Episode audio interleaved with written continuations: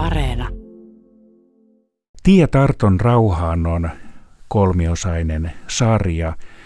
Sarjan toimittaja on Seppo Heikkinen. Kerrotko tuosta sarjasta lisää? No, sehän on varsin ajankohtainen, koska nyt 14. lokakuuta tulee sata vuotta kuluneeksi sen Tarton rauhan sopimuksen allekirjoittamisesta. Ja se oli niin kuin aika tärkeä paperi, koska siinä ensimmäistä kertaa määriteltiin nämä itsenäisen Suomen rajat. Se olikin aika jännä, koska tähän kutsutaan Tarton rauhaksi, että sehän antaisi olettaa, että olisi sotatila ollut olemassa, mutta se oli vähän niin kuin tulkinnan varasta, että oliko sotatilaa vai eikö ollut sotatilaa, että ilmeisesti vähän suomalaisten mielestä oli sotatilaa ja venäläisten mielestä ei ollut, mutta joka tapauksessa näiden rajojenhan määrittely oli aika tarpeen, koska siinä oli näitä heimosotia ja heimoretkiä käyty silloin 10-luvun lopussa useitakin Vienaan ja Aunukseen ja näin päin pois. Eli Suomessa oli paljon tätä heimohenkisyyttä, joka halu, ha, hamusivat alueita tuolta niin kuin Itä-Karjalasta.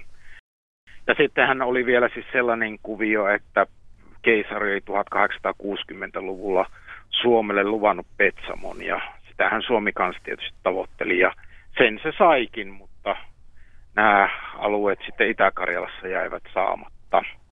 Niin tässä sarjassa ensimmäisessä osassa kartoitetaan hieman tilannetta, mitkä, mikä sitten oli tilanne, mikä pakotti Suomen neuvottelupöytään ja sitten puhutaan lopputuloksista, mitä Suomi sai ja ei saanut ja sitähän jo kerroitkin tuossa. Ja sitten Karjalan työkansan kommuunin nousu ja tuho. Nämä kolme jaksoa on sarjassasi. Kyllä. No miten sitten, keitä sinulla on asiantuntijan haastateltavina? No siinä on Heikki Roikojokela Jyväskylän yliopistosta ja Jenni Karimäki Turun yliopistosta ja Martti, professori Martti Häikiö on sitten tuota myös. Onko sinulla niin jotain uusia näkökulmia tai havaintoja tai löytöjä, että onko tähän kysymykseen tarton rauhaan, niin onko sitä tehty uusia tutkimuksia? Siis ei siitä niin kuin ihan siis sellaista hirveän uutta tutkimusta ole tehty. Että tietysti koko ajan tulee pikseleitä lisää kuvaan, mutta ei tänä syksynä tullut mitään siis semmoista. Tuolta Roikojokelelta tulee joskus marraskuussa kirje, jossa, tai vai kun menee ensi vuoden puolelle, jossa se sitten sitä tuota, niin kuin, ää, sivuaa tätäkin, mutta ei tässä nyt, en mä osaa sanoa, että onko tullut nyt ihan uutta tutkimusta, mun nähdäkseni ei. No mitkä sitten olivat itsenäisen Suomen rajat? Nythän tiedetään, mitkä ne rajat ovat olleet jo pitkään, mutta silloin oli vielä vaiheessa tuo kysymys 20-luvulla sata vuotta sitten. No Suomihan tosiaan sai Petsamon, Petsamon joka tosiaan on vanhoissa kartoissa tunnetaan sinä vanhana toisena käsivartena, joka sitten ulottui aina tuonne jäämerelle asti. Että siellähän oli tämä Liinahamarin jäätön satama, eli se suomalaisia tietysti kiinnosti. Mutta sitten tosiaan nämä alueet, joita suomalaiset halasivat, tai heimo, heimo tuota, aatteen kannattajat halusivat sieltä Itä-Karjalasta, niin ne jäi kyllä sitten saamatta. Ja sittenhän siinä oli vielä äh, kaksi kuntaa tuolta Joensuun Nurmeksen kohdalla rajan toisella puolella olevat Repola ja Porajärvi, ne oli tällaiset kaksi kuntaa, jotka olivat edellisenä vuonna päättäneet niin kuin liittyä Suomeen ihan tämmöisellä kansanäänestyksellä.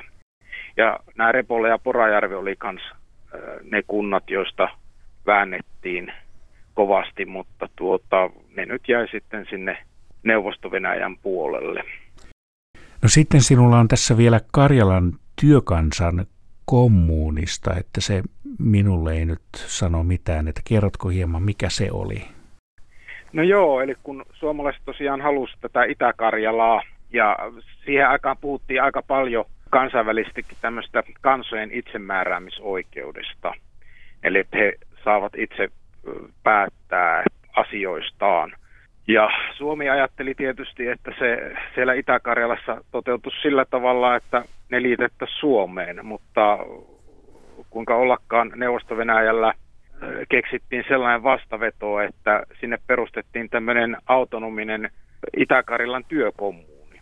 Ja ajateltiin, että tämä autonomia toteutuu sillä tavalla. Ja sitten kun siihen tarvittiin tällainen suomalainen komponentti, niin siihen kutsuttiin sen työkommuunin vetäjäksi suomalainen Edvard Jylling ja muita suomalaisia emigranttikommunisteja tuli siihen johtoon ja sitä ruvettiinkin todella sitten Karjalaa suomalaistamaan.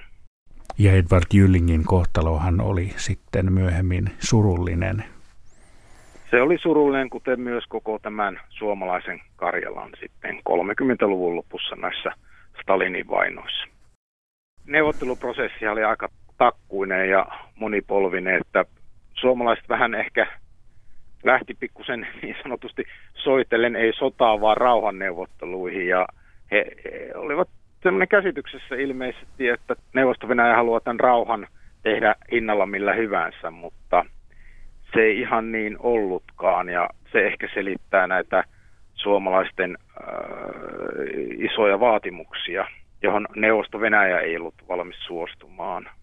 Sen takia nämä neuvottelut pakkuili, että nämä kesti kaikki ihan neljä kuukautta ja mielenkiintoinen oma lukunsa siinä, että jossain vaiheessa Väinö Tanner ainakin tuskastui paikallaan polkivin neuvotteluihin ja avasi ne omat pienet yksityiset sivuneuvottelut Venäjän valtuuskunnan edustajan kanssa.